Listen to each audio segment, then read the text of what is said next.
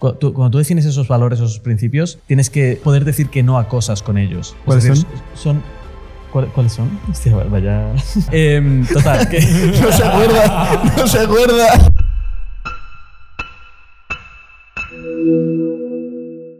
Bueno, bienvenidos a la segunda sección de cero a un millón de euros. Eh, esta sección es colaborativa, es QA, eh, todo el mundo puede preguntar. Y yo antes de irme, tengo una pregunta para Jordi. que- Venga. que quería Esto parece hacer. un grupo de autoayuda. Sí. que Está bien, que que está dais y decís, a mí también me preguntaron el MRR. No, no.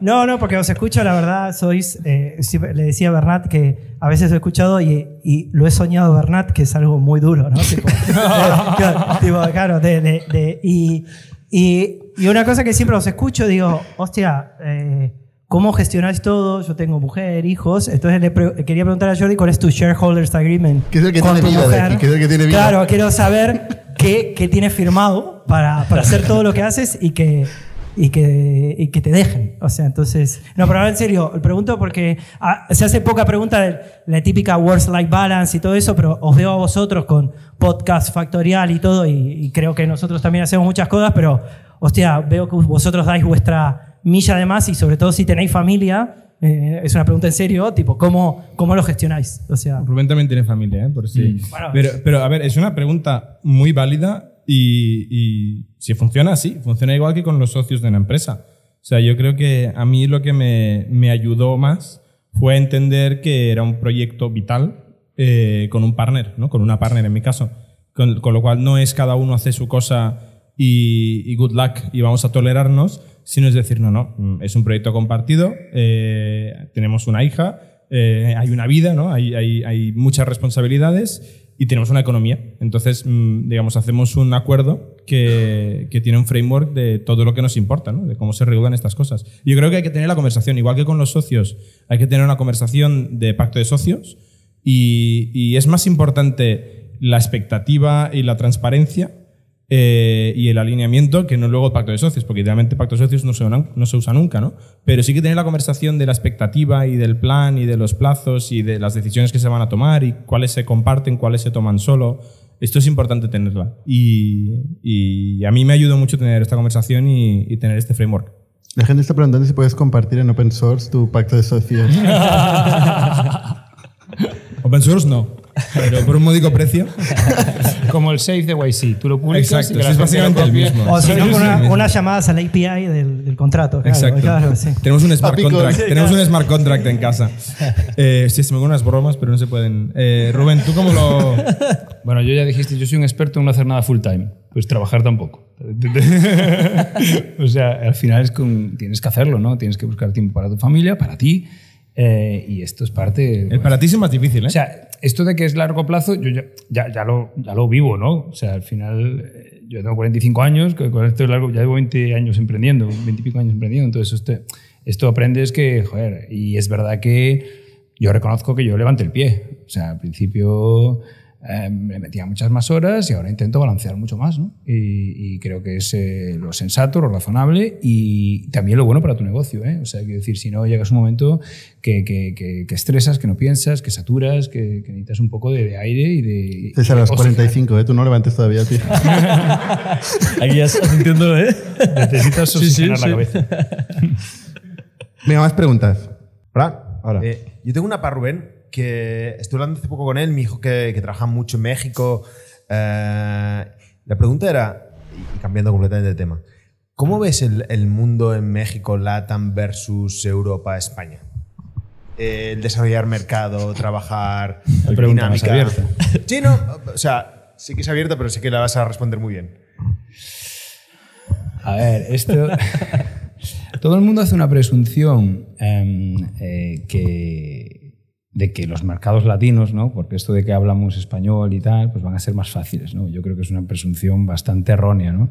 Te diría que incluso de lo de que lo de que hablan eh, español a veces es medio trampa, ¿no? porque yo siempre pongo el mismo ejemplo, que es un poco una broma, ¿no? ellos en México en concreto dicen una cosa que es ahorita, que es un concepto totalmente indefinido, que, que puede decir ser ahora o no ser nunca, o sea, es así De hecho, en general significa más nunca no que significa ahora. nada. Es que no, no- es una, es un- lo dicen, pero no significa nada. Tú lo traduces ¿no? a ahora o right now, pero no, no es que no significa nada. ¿vale? Eh, en cambio, hay otra co- cosa que es eh, lo contraria, que es decir, eh, que es luego, luego. Exacto. Que luego, luego sí que es ya, ya. ¿vale? Aquí parece que luego, luego es después, ¿no? Entonces, cuando me dicen a alguien, no, lo hago ahorita. No, ahorita no, luego, luego. Esto lo aprendes con el tiempo. Tú cuando llegas ahí, ¿no? Esto, entonces tienes un problema con el idioma que si tú usaras un idioma, mm, el inglés, pues todos entenderíamos de qué hablábamos, ¿no? Pero hablando en español a veces te confundes. Entonces, eso es lo primero. Hay una presunción de que por hablar esto va a ser fácil. Y yo creo que eso, eh, bueno, puede ayudar, pero igual puede también confundir. Ah, después el típico tópico, oye, la TAN, cada mercado es un mundo. Eh, es verdad que yo creo que ahora es un momento fantástico, porque hay un momento de, de- para montar startups, un mercado eh, que crece poco digitalizado, donde los inversores eh, cada vez se lo ven con mejores ojos y cabe una oportunidad muy grande.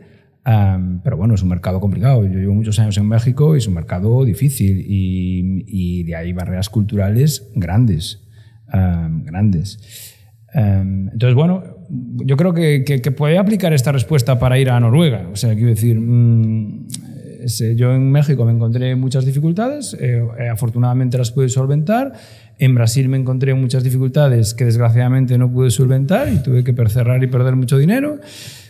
Bueno, em, es una pregunta demasiado abierta. Si me dieran algo más concreto de tal, podría, pero La pregunta era, ¿por qué terminaste ahí y por qué has seguido ahí? Eh, ¿Y cómo, qué, qué fue lo determinante para que eso yo fui por circunstancias. eh, yo tenía un inversor en, en su momento que, que había hecho una operación, eh, bueno, había trabajado directivo en una compañía muy relevante, el, el Grupo Gigante, una compañía que tenía en su momento 30.000 empleados de, de- de distribución, y, y volvió a España e invirtió en nosotros, ¿no? Como Business Angel. Entonces, bueno, tenía contactos y os dije, oye, digo, ¿por qué no vais allí a aprovechar mis contactos para clientes, ¿no? En un modelo de agencia B2B, pues que te abran la puerta, ¿no?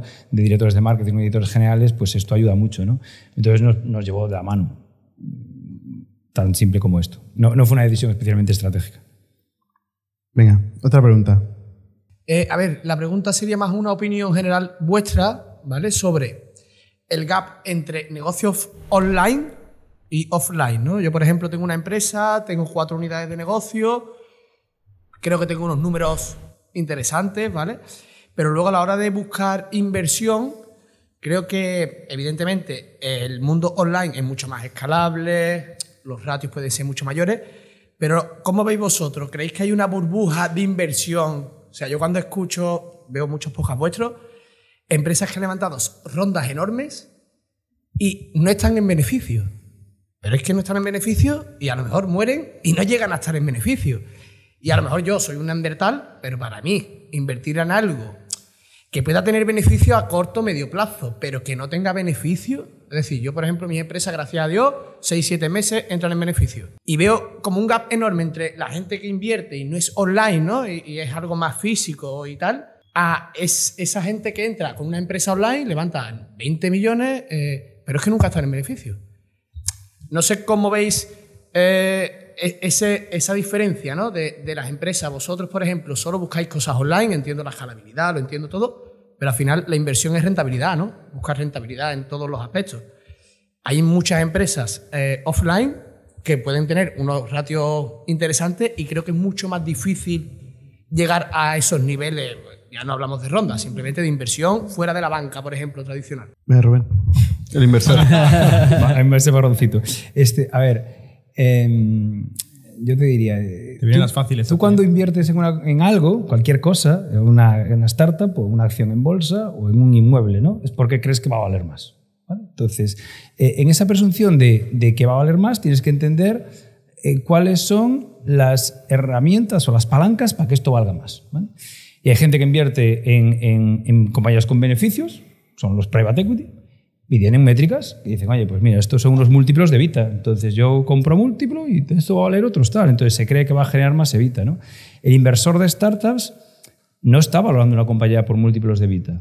Está valorando por un crecimiento, por una oportunidad, por unas barreras de entrada, unos network effects, por, bueno, por una serie de variables que puedes capturar una oportunidad suficientemente grande y te crees que va a valer más. ¿vale? Y ahí no opera para nada si tiene beneficios o no. Eso opera cuáles son las palancas por las que yo entiendo como yo creo que esta inversión va a valer más. ¿no? Volviendo tal, entiendo que todos estos inversores, que citaba antes Jordi de, de mm, ¿cómo era? Mistral, ¿no? Eh, Mistral. Este, invirtieron ahí y, y tienen currículum los tíos que invirtieron ahí, ¿eh? Eh, porque eso creen que va a valer más. Eh, y ahí no, te digo que no haya beneficio, no hay ni producto, ni revenue, ni un euro, no hay nada, llevado al, el extremo máximo. ¿no? Entonces yo creo que nos sesionamos. ¿eh? Tú tienes una compañía que genera beneficio, que pues tendrás una tipología de inversor que valora esto, que te valorará por tus múltiplos de tus beneficios y valorará cuánto eres capaz de hacer crecer ese beneficio para quizá igual por un múltiplo más grande, porque coges mayor tamaño, es capaz de capturar valor. ¿no? Eh, y esto Pero, es un poco. pero al final, o sea, es importante entender que esto va a beneficio. O sea, esto- al final todo el beneficio es la métrica que mide un negocio. El tema es la expectativa de cuándo vendrá y cuál será el valor absoluto generado de este, de este beneficio, ¿no? Entonces, lo que dice Rubén, ¿no? O sea, las, las startups cuando empiezan es todo, todo expectativa, pero expectativa de beneficio. De beneficio algún día. Por eso chirría un poco cuando alguien como Uber eh, decía, ¿no? Travis, antes, eh, decía, hostia, yo creo que nunca, Uber nunca va a generar beneficio. O sea, llegó a decir esta frase, ¿no? Y esto la gente se puso las manos en la cabeza, ¿no? No, no tiene sentido. Si no es un esquema Ponzi, es un fraude, pero una empresa tiene que acabar generando beneficio. Entonces, ¿hasta cuándo aguantas eh, esta expectativa, este crecimiento sin beneficio?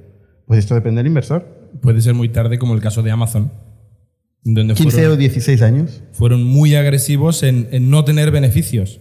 Pero, o sea, lo hacían expresamente lo de no tener beneficios. En su caso, muchas Bueno, empresas- expresamente tampoco, pero priorizaban el crecimiento. Exacto, o sea, lo hacían expresamente porque crecían cuando podían dejar de crecer y tener un montón de beneficios, pero crecían, crecían, crecían, invertían en productos nuevos como AWS eh, y eventualmente eh, la gracia de esos negocios es cuando abren el grifo del beneficio, sale un chorro ahí que recuperas la inversión en, en cinco minutos. O no, ¿O no? en muchos.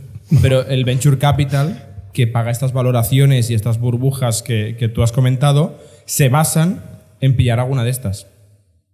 se basan en esto, Al no se es probabilidad, ¿no? Eh, invierto en Es un- 20 es un y si una me sale bien, me va a dar la rentabilidad de las 19 que no me han salido bien. Está calculado esto, o sea, no son, Es así, algo así, ¿no? está calculado, o sea, no- en, en su mayoría los venture capitalists y los inversores de los venture capitalists no son tontos, digo en su mayoría porque hay de todo, ¿eh? pero en general eh, es gente que asume un riesgo y sabe que va a hacer el ridículo en 19, bueno, en 97 va a hacer el ridículo y en dos va a recuperar un montón de dinero y en una va a hacer un home run que va a ser el próximo Google, ¿no? o el próximo Amazon o el próximo X. Pero todos tienen que poder ser el próximo Google. O sea, no es que tire dardos en plan aleatoriamente en una compañía, es que todas tienen pinta de que pueden ser el próximo Google y la mayoría pues no lo van a ser. ¿no? ¿Quieres explicar en cinco segundos cuál es tu sector No, y negocio? Es muy sencillo. Yo tengo un- una cadena de gimnasios, tenemos algo diferencial y bueno, nos va bien. Creo que tenemos algo diferente. Pero lo que os digo es, a lo mejor también es mi visión, ¿no? Que a mí me gusta, no tenemos deuda, eh, todo es orgánico, vamos muy bien. Fantástico. Pero es eh, veo. Sí, Pero, espera, que viene pero. Pero veo un ¿Quién lo gap. Veo un gap enorme, ¿no? Eh, a la hora de, por ejemplo, pues hablar con gente para invertir, etcétera. A la hora de que sea físico. a la ¿Pero hora por qué lo- quieres, si te va tan bien, por qué quieres No, yo levantar no quiero dinero? No, no, yo no quiero. Ah, vale, entonces. No, no lo hago, es decir, crecemos más orgánico, pero veo que hay una diferencia muy grande. Por ejemplo, el volumen que yo manejo de, de facturación y tal. Bueno, pues tenemos más de un 40% de rentabilidad anual. Está bien, ¿no? Como un negocio, creo que está bien. No, pocas inversiones te dan esa 40% de rentabilidad anual, ¿sobre qué? Sobre, la inversión. Total. Está muy Eh, creo que está bien, pero sin embargo, eh, como que son negocios más pequeños a nivel facturación, porque el porcentaje no quiere decir que facturemos 20 millones con una unidad de negocio. Eh, pero luego nosotros, eh, bueno, yo y amigos que tengo que tienen empresas parecidas, eh, esos volúmenes que manejáis de rondas y de cosas, no entendemos, porque lo hemos hablado varias veces, cómo puede haber empresas que han levantado 60 millones, pero es que están en pérdida. Claro, para una empresa más pequeña o tal, eh, pensar 60 millones de euros, pero es que están en pérdida. Pero es que Entonces, hay, un poco plan, como- hay un plan, un plan, ¿eh? Y luego hay que hacerlo. que ese plan va a generar 600 millones de beneficios. Es que ese plan no existe todavía, o sea, no, no se ha Pero ¿y qué todavía. ratio se real? O sea, lo que hemos hablado antes, ¿no? De 20, eh, inviertes en 20 y 18 f- funcionan. Y la- o sea, 18 no funcionan y 2 funcionan. Y te merece la pena la inversión. Pues por ahí. Por ahí, ¿no? Pero todos tienen el plan de generar muchos beneficios. O sea, si tú- hay como una plantilla de, de plan de emprendedor que siempre es la misma. que es palmar, palmar, palmar y forrarte. Y, y hay negocios que para generar beneficios necesitan una escala ingente, ¿no? Es decir, pues Airbnb, Uber, ¿no? Que cuando llegaron a ese tipping point son dos buenos ejemplos de cuando perdieron, perdieron, perdieron mucho dinero, llegaron y empezaron a generar, a aflorar Evita a mansalva, ¿no? Eh, pero claro, necesitan tener esa escala, esas economías de escala, esos efectos de red para poder realmente, ¿sabes?, aflorar ese Evita. Hay otro tipo de negocio que no tiene sentido. Es decir, tú tienes un gimnasio y pierdes dinero, tienes un segundo gimnasio y pierdes dinero, tienes un tercer gimnasio y pierdes dinero, ¿tú ¿quién va a poner dinero para que pongan más gimnasios? Esto no tendría ningún sentido, ¿no? O sea, tu unidad eh, productiva es un, gimnasio oye, puede ser que tengas una inversión al principio, en un ramp up de captación de clientes, pero este gimnasio tiene que ser una unidad productiva, ganar dinero, ¿no? Entonces, es totalmente distinto el tipología de negocio, ¿no? Entonces, eh, no se pueden comparar. En cualquier caso, yo creo que aquí hay mucha moda de esto de levantar dinero, porque es verdad que las, las startups tienen mucha visibilidad en los medios de comunicación y las rondas y tal, y los negocios como el tuyo pues tienen muy poca, ¿no? Entonces parece que si no levantas dinero de VC eres tonto perdido. Igual que levanta, el tonto es el que levanta dinero de VC, o sea, no, no te fijes en eso, ¿eh? O sea, o sea, tienes una- Sí, sí. no, decir. Que son dos negocios que no se pueden comparar, ¿eh? Quiero decir, pero es verdad que es más sexy, ¿no? Lo que hacemos nosotros que quizá el que monta una cadena de gimnasios. Ya van a invertir en gimnasios. No, no, compra gimnasios. digamos. No se venden en Si se Amazon. vendiera en Amazon, No se si- en si, se Amazon. vende la suscripción en Amazon, igual sí. Venga, siguiente pregunta. Ahora, ¿se me escucha? Sí. Ya de cara a invertir en ITNIC o Lanai, de cara a cuando os viene un negocio de vuestra vertical, de que podéis tener más entendimiento sobre el mercado, ¿hasta qué punto este entendimiento os sesga a la hora de invertir o es- os da mayor insight para saber que este va a tener éxito o no? O sea, toda nuestra experiencia vital en su conjunto se convierte en un gran sesgo de cómo vemos el mundo. Eh, evidentemente, nosotros estamos muy invertidos en el mundo de SaaS. Eh, llevamos, todo el día estamos pensando en cómo hacer go-to-market en SaaS B2B, eh, ¿no? construir software eh, y venderlo, básicamente. Y en particular, en nuestro caso, en recursos humanos y en general software de gestión. Eh, entonces, cuando nos viene alguien que quiere hacer esto, claro, pues llevamos muchas batallas eh, en este espacio, ¿no? Entonces, esto nos ayuda. También es verdad que nos puede sesgar. O sea, tú- o sea, nos puede hacer perdernos eh, otras formas de entender la, la vida o el mundo eh, que por nosotros llevar tanta- tanto tiempo haciendo las cosas de cierta manera, pues nos puede sesgar. Pues El sesgo ya- no es malo, ¿eh? O sea, el sesgo también es tu, tu posicionamiento y tu diferenciación. Claro. O sea, sesgo no, para mí no es una palabra El, el negativa. sesgo, el sesgo creo que no es malo mientras seas consciente de que lo tienes. Porque cuando, eres, cuando no eres consciente de que lo tienes es cuando te puede perjudicar. Pero, Puede ser. O sea, si. O sea, ya filosofía, ¿eh? ¿Hay verdad absoluta o no hay verdad absoluta? Cada uno tiene la suya, o sea, nos metemos en un jardín. vaya melón. Sí, sí, por eso digo que el sesgo es, es ser. Sí, sí. Yo de todas formas creo que la categoría que, que, que conoces demasiado tiendes a ver demasiados cons. ¿vale? Yo, a mí me pasa, por ejemplo, en temas que tienen que ver más con marketing digital, adtech y tal, no sé qué, las tiro todas abajo. ¿Sabes? Eh, le veo super cons, pero ayer un que, que, que estuvo muchos años en Airbnb, pues todas las de travel las tiro abajo. ¿Sabes? Porque, hostia, esto, ¿no? Eh, ¿sabes? No hay nada tan ilusionante como la ignorancia. ¿Eh? La ignorancia es lo más. No, es que lo consiguió porque no sabía que no era posible. ¿no? O sea, te- al final, este, eh, tener demasiada información, yo siempre digo, tú si le preguntas al conoce mucho la categoría, te la tira. Em, te la tira abajo porque ve mucho más ah, el exceso de conocimiento, entonces estás sesgado por los problemas que igual, ¿no? Y a veces es que hay que probar y, y sale, ¿no? Eh, A veces, esto es una cosa que discutimos a menudo, ¿no? Que a veces no es tanto encontrar los cons, que es muy fácil un proyecto que empieza, o sea, todo puede ir mal. Es más encontrar cuál es este happy path que dices, oye, si le va todo bien, eh, ¿qué va a ser esto? Es más pensar en esto, ¿no? Y, y lo más fácil es pensar en los cons. La frase que resume esto que a mí me gusta mucho es one can go right versus what can go wrong. Lo mismo pero en inglés. Sí, pero no, porque está más bien empaquetadito, más bien empaquetadito. Os la apuntáis. Gracias. You're welcome. Así todo el día. qué duro. Venga, ¿eh? siguiente pregunta. Hola. Eh, lo primero quiero recomendarle al, al compi de los gimnasios el podcast de Josep Talavera eh, de Mundimoto que tenéis que hace un buen análisis del binomio rentabilidad-riesgo y la diferencia entre una startup y un modelo que funciona y que puede ser rentable perfectamente. Aunque él, él hace este análisis, pero luego levanta pasta. Eh, Sí, El día siguiente levanta pasta. cierto. Pero bueno. Eh, Y también le recomendamos el de Rafa Martos de Training Gym, que va de gimnasios y además es un cachondo. Siguiendo un poco con preguntas tuvisteis aquí la gente de Nude Project, Bootstrapping, o sea, hay gente que no, que no levantó. Bueno, siguiendo un poco con las preguntas también filosóficas, dos preguntas así un poco más amplias y responded lo que, lo que queráis. Eh, como persona, bueno, como CEOs o como gente que está muy cerca de CEOs, ¿qué opináis sobre dos cuestiones? La primera, el valor añadido de que una empresa tenga unos valores que sabe transmitir a su community, eh, que me ha surgido la pregunta a raíz del tema del community risk. Y la segunda, la importancia de las personas dentro del negocio y además de que son esenciales, ¿no? Más allá, ¿no? O sea, ¿qué, qué opináis sobre el factor persona dentro de, de una startup de éxito? ¿Qué significa el factor persona?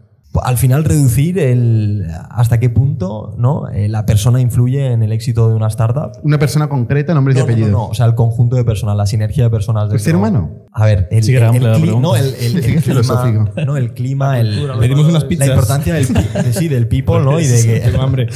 no, sí, pero hasta incluso el clima laboral, quiero decir, puede ser hasta eso, ¿no? Que te quedes después del curro con unas pizzas. Eh, el factor humano, que es tan difícil de controlar cuando pasas de dos empleados a 35 en un año. Venga, César. Tengo mucha experiencia pasando de 2 a 35 en un año. ¿Pero ¿Cuál era la primera, la primera pregunta? Valores. valores, eso. O sea, yo- yo creo que los valores hostia, so- son importantes internamente. No, no sé cómo de importantes son para la comunidad o si son los mismos siquiera. O sea, por ejemplo, en, en el caso de Latitude, nuestros valores son sobre cómo hacemos las cosas nosotros, cómo construimos el producto. De, de hecho, ni siquiera los llamamos valores, los llamamos principios, porque tienen que ser excluyentes. Es decir, tiene- tienes que, tú- cuando tú defines esos valores o esos principios, tienes que poder decir que no a cosas con ellos. Es ¿Cuáles decir, son? son ¿cuál- ¿Cuáles son? Hostia, vaya. Ya vaya, que que Vaya- vaya repite la tranco, ¿eh? pregunta para ganar tiempo, ¿eh? ¿Cu- ¿Cuáles son? Em, total, que. No se acuerda, no se acuerda. Joder, macho. Pues la, la verdad es que no los tengo, es la no putada. tengo top of mind. Pero es lo la importante, putada. lo importante es que cuando entre gente nueva, les hagas leerlos. Eso- eso es ellos lo importante. saben, ellos lo saben. Se lo pregunto cuatro No, veces. no, no. El becario te lo dice al revés.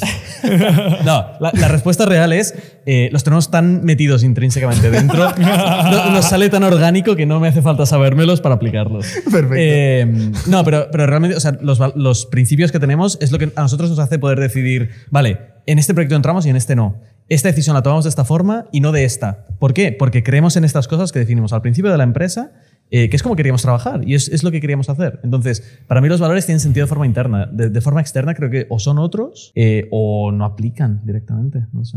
Yo creo que no- nos pasó, o sea, nosotros pasamos cuatro años de vida de Factorial pasándonos lo mismo que César, o sea, no apuntamos los, los valores, pero no, no teníamos ni idea. Y ahora, ahora cada vez más los tenemos más en, o sea, los podemos ¿Te lo recitar. sabes de memoria? Lo a ver, sé, a lo ver. sé de memoria totalmente. Eh, Pero, pero a ver. venga, va. Es que jode, ¿eh? Jode, jode, la verdad es que jode. Yo te ayudo. Pero los voy a recitar, ¿vale? Yo te ayudo. Ah, yo te ayudo. ayuda. Los voy a re- somos dos, dos. entre dos, claro. entre los dos yo creo que lo vamos a conseguir. No, mira, nosotros tenemos We Own It, ¿vale? O sea, ese sentido de ownership, ¿no? Es muy importante. Luego tenemos We Partner, y el We Partner es como muy genérico, pero, pero, pero viene a hablar de We Partner con nuestro propio equipo. Es decir, nosotros vamos, eh, son- soy una persona de producto, tengo que hacer un partnership con el go-to-market, si no, no voy a conseguirlo. Y evidentemente voy a, voy a hacer un partnership con mi cliente, y evidentemente voy a hacer un partnership con mi proveedor, probablemente, ¿no? O sea, no- tenemos que ser expertos partners en partnership. Em, luego tenemos un valor como muy raro, pero que es muy de la casa, que es We... eh, Study. We study En- and we teach. Es decir, nosotros eh, simultáneamente dedicamos un gran esfuerzo de nuestro tiempo en aprender y enseñar Lo que estamos aprendemos. haciendo ahora mismo. Exacto, o sea, es, es nuestro ADN. El cuarto, We grow fast. exacto. ¿Hay solo cuatro ahora? Sí. Lo hemos reducido, lo hemos reducido a cuatro. El, el cuarto es We Grow Fast, que es el, el grow y el fast, o sea, son dos cosas muy importantes, ¿no? O sea, nos movemos muy rápido y estamos orientados a crecer, o sea, que, que, que estos tienen también problemas filosóficos, ¿eh? Un crecimiento perpetuo, pero es lo que nos da sentido, es el pegamento, el crecimiento es el pegamento que nos mantiene unidos. Todo el mundo es gente muy ambiciosa, la que está en Factorial, todo el mundo quiere más y nosotros como colectivo tenemos que conseguir crecer para darle a todo el mundo más, ¿no? Entonces, es- está en nuestro ADN. Estas cuatro cosas están en nuestro ADN viene a ser una reducción de los valores que teníamos inicialmente, que, que igual no, no expresaban tanto lo que, lo que pensábamos, ¿no? Y era más complejo de recordar. Cuatro, y aún así nos cuesta recordar. Quitasteis uno porque esa pregunta la fallabais siempre, ¿no? Y A ver Exacto. si con cuatro acertamos. Teníamos seis, teníamos seis y siempre alguno se caía. Yo diría, todo el mundo tiene valores. No todos buenos, pero todo el mundo tiene valores. Y, y yo creo que cuando fundas una compañía o te conoces muy bien, como era nuestro caso también, que ya nos conocíamos bastante bien, eh, o incluso aunque te conozcas bien, pero sobre todo si no, merece la pena explicitarlo, Pero el equipo inicial no hay que estar hablando de valores. Hay suficiente trabajo y se, respiran los valores. Ahora, cuando ya nosotros, claro, es que el problema que nos encontramos es que somos mil personas más o menos, ¿no? un poquito más de mil. O sea, que ya no conocemos a la persona que ha contratado a una persona que ha contratado a una persona.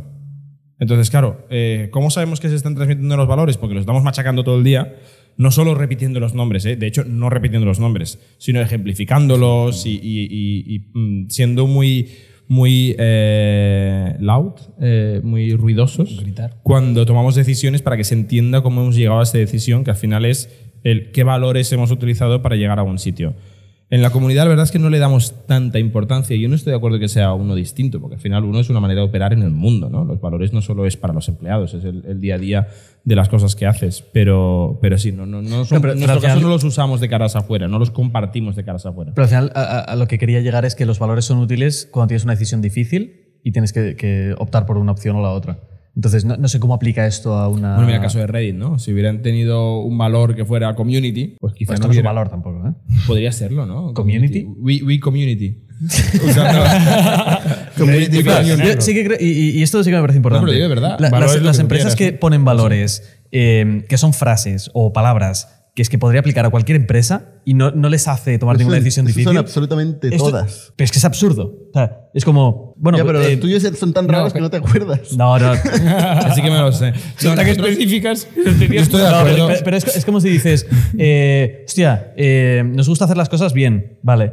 Bueno, ¿y, y a quién no? Bueno, otro que No, dice move honestidad. fast No, break things. haces un ejercicio que es de lo escoger contrario. y, y en eso pones más foco que en otras cosas. A todo el mundo le gusta, pero tú cuando centras en eso, pues aquí vamos a poner foco en hacer eso, ¿no? Eh, Pues yo qué sé, foco en cliente, pues ahora pero bien foco en cliente, ya, pero en extra solo un cliente, ¿no? Amazon. Pero cuando O sea, te dicen, es- eh, somos ambiciosos como valor de empresa. Bueno, hay cosas más ya. genéricas, sí. Bueno, Sobre una empresa que sea- nosotros no somos ambiciosos. bueno.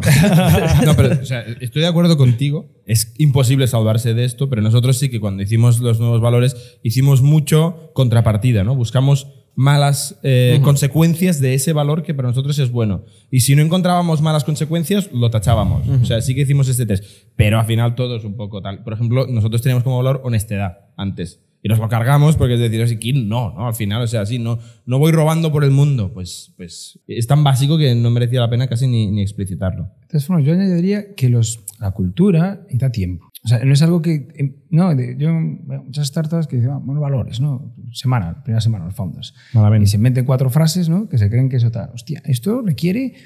O sea, ¿qué es cultura, no? Si ves cultura, si fuera del mundo de las empresas, no sé, pues la cultura del pueblo catalán. Decenas de generaciones, pues, ¿no? Eh, Conviviendo con un tipo de tradiciones y esto genera una forma de ser que es diferente de un andaluz o de un gallego. Pero si tú coges no sé, personas de diferentes partes del mundo, las pones a vivir en un sitio, son personas viviendo en un sitio que no tienen cultura. Entonces requiere pozo, pero incluso como persona. Tú, tú, tú, tú dices, todo el mundo tiene principios y cultura, sí, pero tú eres consciente y tal cuando tienes cierta madurez. Un niño esto tarda en evolucionarlo, va teniendo inputs, ¿no? Entonces yo creo que hay que ser muy insistente y necesita tiempo la compañía para que eso cale y que eso traslade. Sí, lo, lo que pasa es que a veces, o sea, cuando- si creces muy rápido, eh, te das cuenta, te empiezas a dar cuenta que esto que Más eran unas frases que estaban ahí, que al final tú transmitías por osmosis, por estar cerca. Claro. Pero que de golpe, cuando deja de ser eso, de golpe te entra la prisa. Decir, oye, debería dedicarle tiempo a la cultura. Eh, porque es que, ¿cómo defino ahora lo- lo- lo esencial, el bien y el mal, en esta compañía? Ya, no, ya no pasa por osmosis. si no le dedicas tiempo no tienes nada. Pero un dedicándole tiempo le tarda en transmitirse. O sea, dices osmosis, vale, pero entonces, claro, el proceso natural de osmosis sería que yo por contagio contigo, entonces tú, como te tú se lo contagias al otro por osmosis, entonces... No siempre. No siempre. entonces, hay- bueno, el que igual lo pasa que es rechazan. tomar decisiones y decir, pues esta persona no encaja en la cultura, tiene que salir, ¿no? Y tomar decisiones en base a la cultura, ¿no? Porque si no, no va a ser una correa de transmisión de esto que yo sí que quiero que llegue a ese que contrata, que contrata, que contrata. Exacto. Y sobre el ser humano, creo que todas las compañías que pasan por aquí son compañías intensivas en personas. O sea, ya no, ya no hay máquinas, ya no, no hay grandes, o sea, no son economía financiera. Bueno, la suya sí. o sea, puramente de tal. Pero, o sea, somos personas eh, que tenemos, que creamos juntos y, y pensamos cosas que sirven o no sirven. Eh, pero claro que es muy importante. Y además te diría, ya no solo persona como el ser humano, sino personas concretas. Yo te digo, compañías de, mira, Airbnb, por ejemplo, si escuchas a Brian Chesky cómo habla, él te dice, mira, Airbnb lo mueven 30 personas. ¿vale? Somos un huevo de gente, pero realmente 30 personas es que mueve Airbnb. Y eso podrías decirlo en todas las compañías. O sea, hay pocas personas nombres y apellidos, personas individuales, que tienen un impacto brutal en el futuro o en el, o en el presente de las empresas. Y eso es así. Eso es así, acaba siendo así. Y todos, todos somos vulnerables en ese sentido, ¿no? Porque pierdes estas personas y efectivamente pierdes un gran valor de la empresa, ¿no? Somos un ecosistema de startups tech de Barcelona, creadores de Camalún, Kipu y Factorial, entre otras. Ofrecemos más de 5.000 metros cuadrados de coworking a startups y organizamos eventos diarios para discutir negocio y tecnología hasta la saciedad. Desde ITNIC Fund invertimos en equipos con capacidad de construir grandes productos y negocios. ¡Te esperamos!